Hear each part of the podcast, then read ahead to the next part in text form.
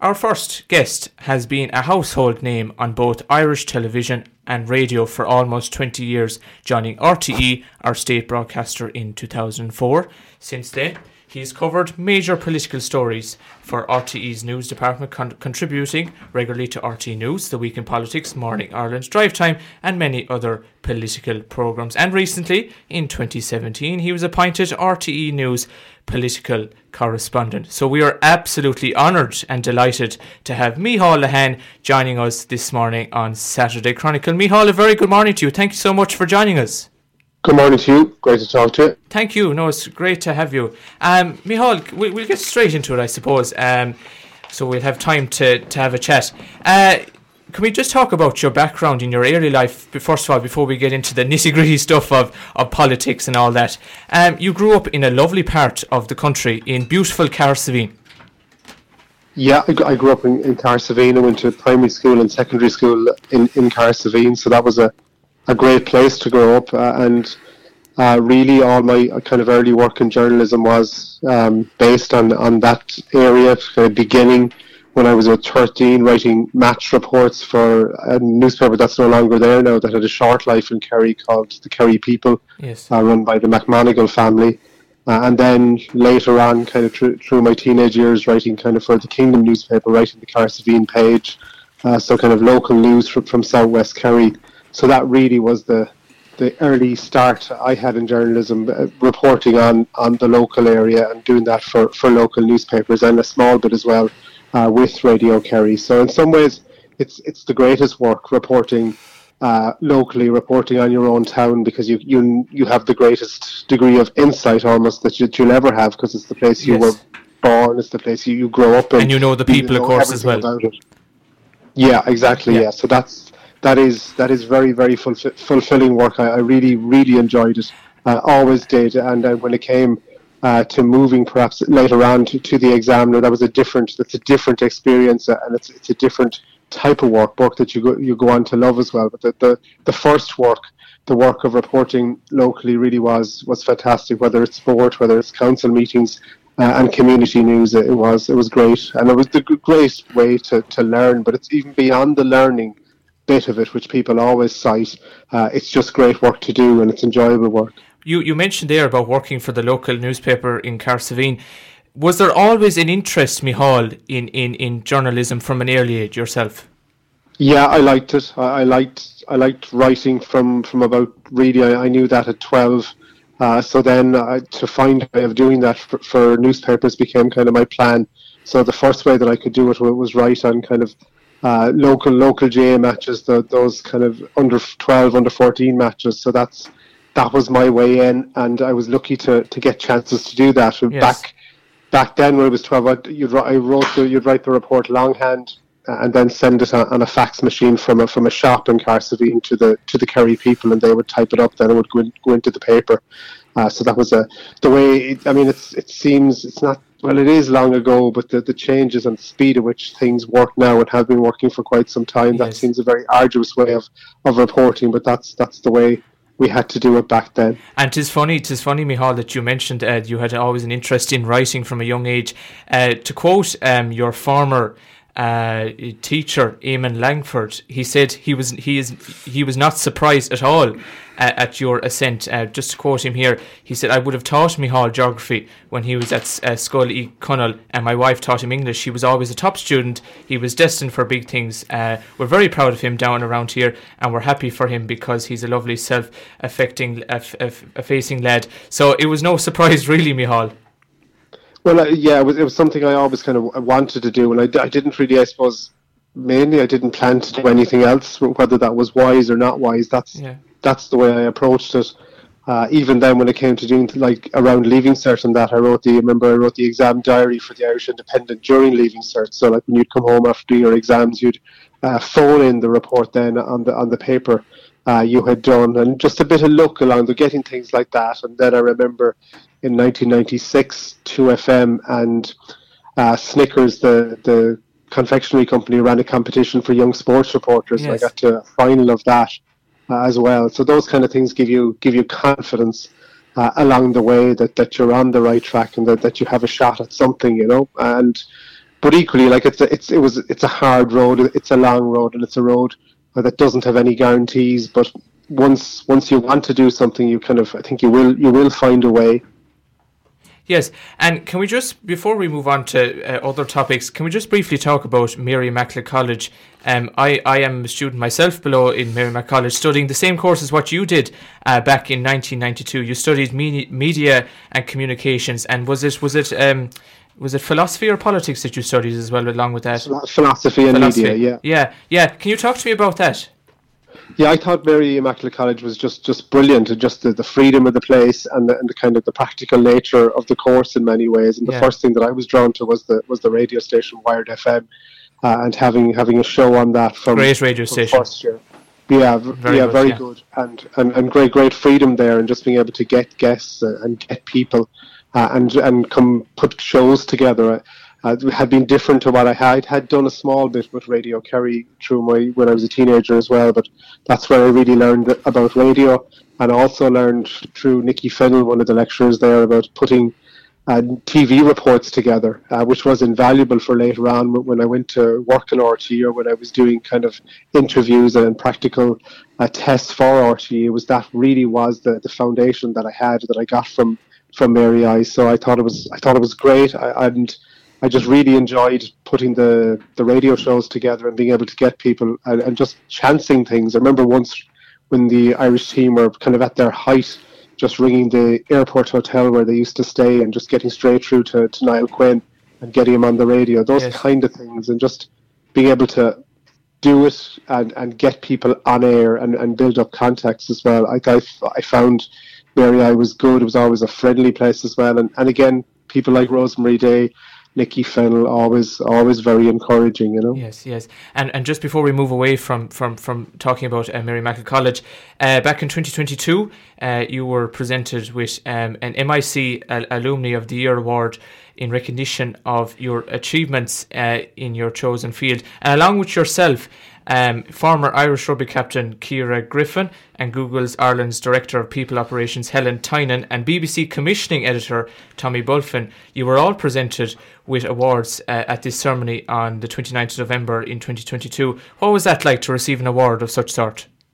Oh, it was great. It was great, and it was great to go back. I hadn't been back since I finished in the college. Yeah. In 2001, so it had changed so much as well, but great to see like that the core belief around the media course and trying to get people ready and prepared for a career in media, that's there, and it's stronger than ever. So I was delighted to see that, and just that belief that journalism is something that does have an important role in society in any place. You know, educating that and getting people ready for that, I think is really important. I mean, those words really that stick with me all the time, that are actually chiseled into the steps outside the Kerry's Eye newspaper in Tralee, where it says, "Without or with offence, I sketch your world exactly as it goes," and just trying to stick to that at all times, and that's the message I would bring. And so I think it's great that media courses continue to get stronger.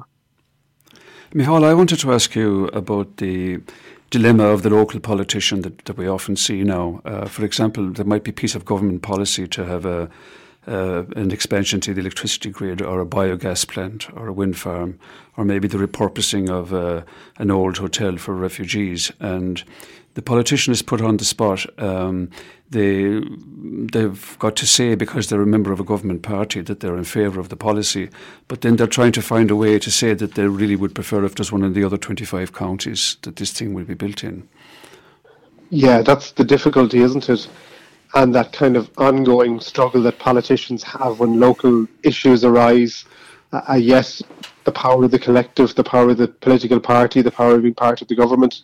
I suppose the argument is that will ultimately deliver more for the public good because it will act as a major collective, whereas the individual, if they stick solely to individual aims, it won't have that ability to deliver as much. So that is the argument, and government can't work without what they call the whip system. But you can see the difficulties and the challenges posed, and I suppose that is heightened by the fact that the independent TD really since 1987 onwards, when you saw Jackie Healy-Rae and Mildred Fox and Thomas Gilday and Harry Blaney strike a deal with government The power of the independent PD then becomes something really strong, where someone can stick to their guns locally and can be an effective force, again making it all the more difficult for those in the political parties when controversial issues arise in their constituencies. You can see the difficulty, and it is a difficult tightrope for them to walk often.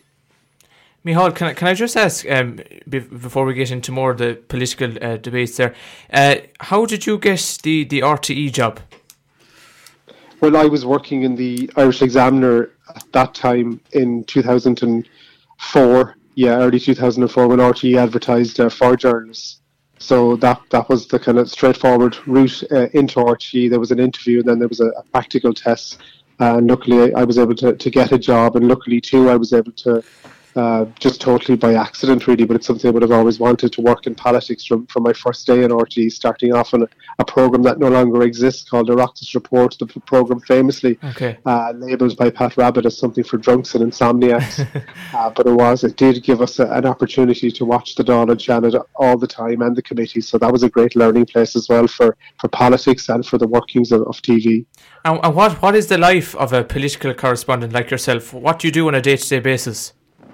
Well, kind of from early on, before Morning Ireland starts, just to try and get a handle on what are the political issues of the day, just seeing what the papers are thinking and checking in with people from very early on. And then I might be reporting on Morning Ireland as well. And after that, it's a matter of seeing what's happening in the Dáil, see what's likely to be the story of the day, and getting something prepared for the lunchtime news, TV and radio, and the radio bulletins. If it's a sitting day, seeing leaders' questions in the lead up to that, which probably form the basis of the report. And if it's a cabinet day, knowing what's coming up at cabinet and knowing what was said at cabinet. So that kind of takes care of the early part of the day. And then in the afternoon, really, it's about trying to get a TV news report ready, and probably an analysis with that, and onto the 9 o'clock as well. All the while you would be working for radio, and of course online is a huge part of what we do now, whether that's writing analysis and up-to-date reports and trying to break news through the day. Yes. That's something that becomes a bigger and bigger part of what we do. It sounds like that it's not a 9-to-5 job, it's a lot of hours. Would I be right in saying that? Yeah, it really is. And even some nights, you know, because you're looking ahead to the next morning, if you get home at 10:30, maybe even closer to 11, we would do some work again to get ready for the next morning, especially on the big kind of political days, like Tuesday, Wednesday, Thursday in particular. And then I suppose during the kind of COVID and the pandemic period, like it was constant, because there were constant changes that government were making, you know, some of them small, whether it was around testing, whether it was around restrictions.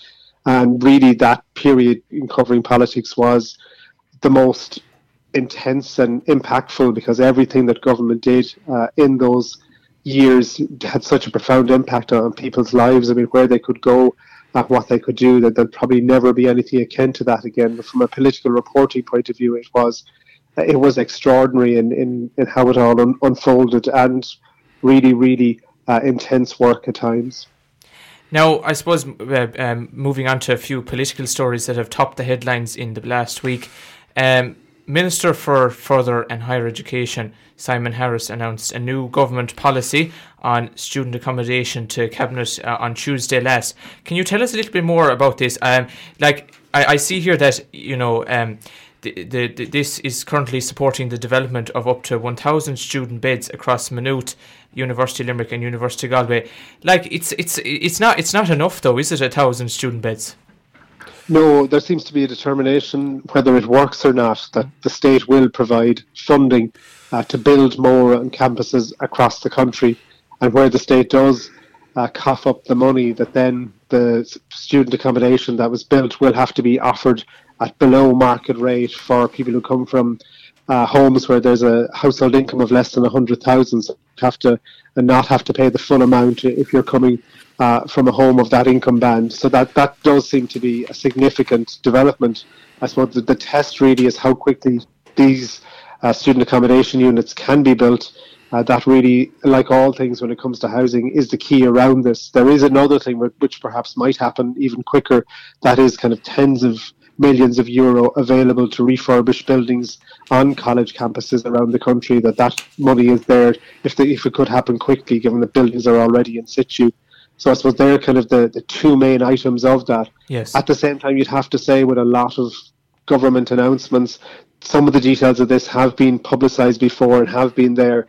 And I know there's a big splash about it this week, but again, it's not the announcing or the re-announcing of things. It's the delivery is the key, and when those 1,000 beds kind of come on stream in the universities you mentioned, and when the others kind of get underway, that's really how this will be ultimately judged, I think. Mícheál, I come from a generation where people got most of their GAA from Mícheál O'Hare on the radio. I can think back that far. But what do you think of these recent proposals now by the Minister for Sport, Catherine Martin, to make GAA broadcasts free to air? Yeah, that is an interesting development, isn't it? And yeah, it's a controversial one politically as well, given the pressures around things like GAA Go. And a fairly strong political belief that all major GAA games should be available free to air. You can definitely see from the government's point of view that they are identifying the priorities and setting out those 14 new events, which will include All-Ireland football and hurling quarterfinals as well as the provincial finals and 9 new women's sporting events that will all be free to air if this plan comes to pass. So the way it stands at the moment is Media Minister Catherine Martin is put out the list of 14 new events that would also include rugby ones like the European Cup. If an Irish team is in it, that would be free to air here, and also the Six Nations games, which can be covered by just deferred coverage at the moment, that they would have to be live. So I think it goes to a public consultation where people can, and the broadcasters and the sporting bodies can give their views, and the cut-off date for that is the 20th of February. So you would think something before the summer that you'd see a firm government decision around that. Mícheál, just a couple more questions to ask you, if you don't mind. We're just talking about politics there. In your opinion, Mícheál, do you think that we'll see a general election in 2024? And could this be the end of an era for Fianna Fáil and Fine Gael? Could Sinn Féin top the polls? Well, I suppose the opinion polls suggest that Sinn Féin is ahead at the moment, and that's a fairly consistent trend. Mm. But again, the measure of all these things will be those elections. The European and the local elections in the first week in June should give a clear indication of where things stand electorally as parties then eye up the general election. It is interesting, though, that we always took local elections particularly as a very, very solid measure of what was going to happen in general elections. But last time that didn't play true, that you did see Fianna Fáil and Fine Gael as the big blocks there, but the Sinn Féin vote in the local elections was nowhere near akin to what transpired in the general election, which probably does suggest, if we're to look at that particular trend, that maybe the general election stands on its own, and that would be particularly interesting to watch when it happens. I think there's a few things that would lead one to think that it probably could happen towards the end of this year. That is, if there are some TDs, elected MEPs, we know people like Barry Cowan of Fianna Fáil, Josephine Madigan of Fine Gael are hoping to get their names on the ticket to run for the European Parliament elections. If any of them were elected, you'll suddenly have a situation where government is looking at winter by-elections. As well as that, there is the real political fact that someone from government, it seems, will go to become the next European Commissioner. That probably leads to another possible by-election before the end of the year. And if it comes to facing by-elections in the winter or a general election after a budget, you would think perhaps the general election is most likely. All that said, there are some within government, and there are old wise heads who have been through many campaigns who believe you should stick on till the very last day, which would mean a general election in February or March next year. I think, though, the odds probably, as I see it, it would suggest perhaps towards the end of this year, though. Yeah, it'd be interesting to know, that's for sure. I'm just curious as to know, Mícheál, were there any political stories that you covered over the years that would really stand out to you now? And you know, when you say to yourself, actually, I really enjoyed covering that story. Were there any over the couple of years that you've been political correspondent? Well, I think, I don't know if enjoy is the word, but I think that the COVID period was the most extraordinary political period that everything cabinet did and everything government did, and there was kind of a degree of, by and large, collective agreement across the Dáil.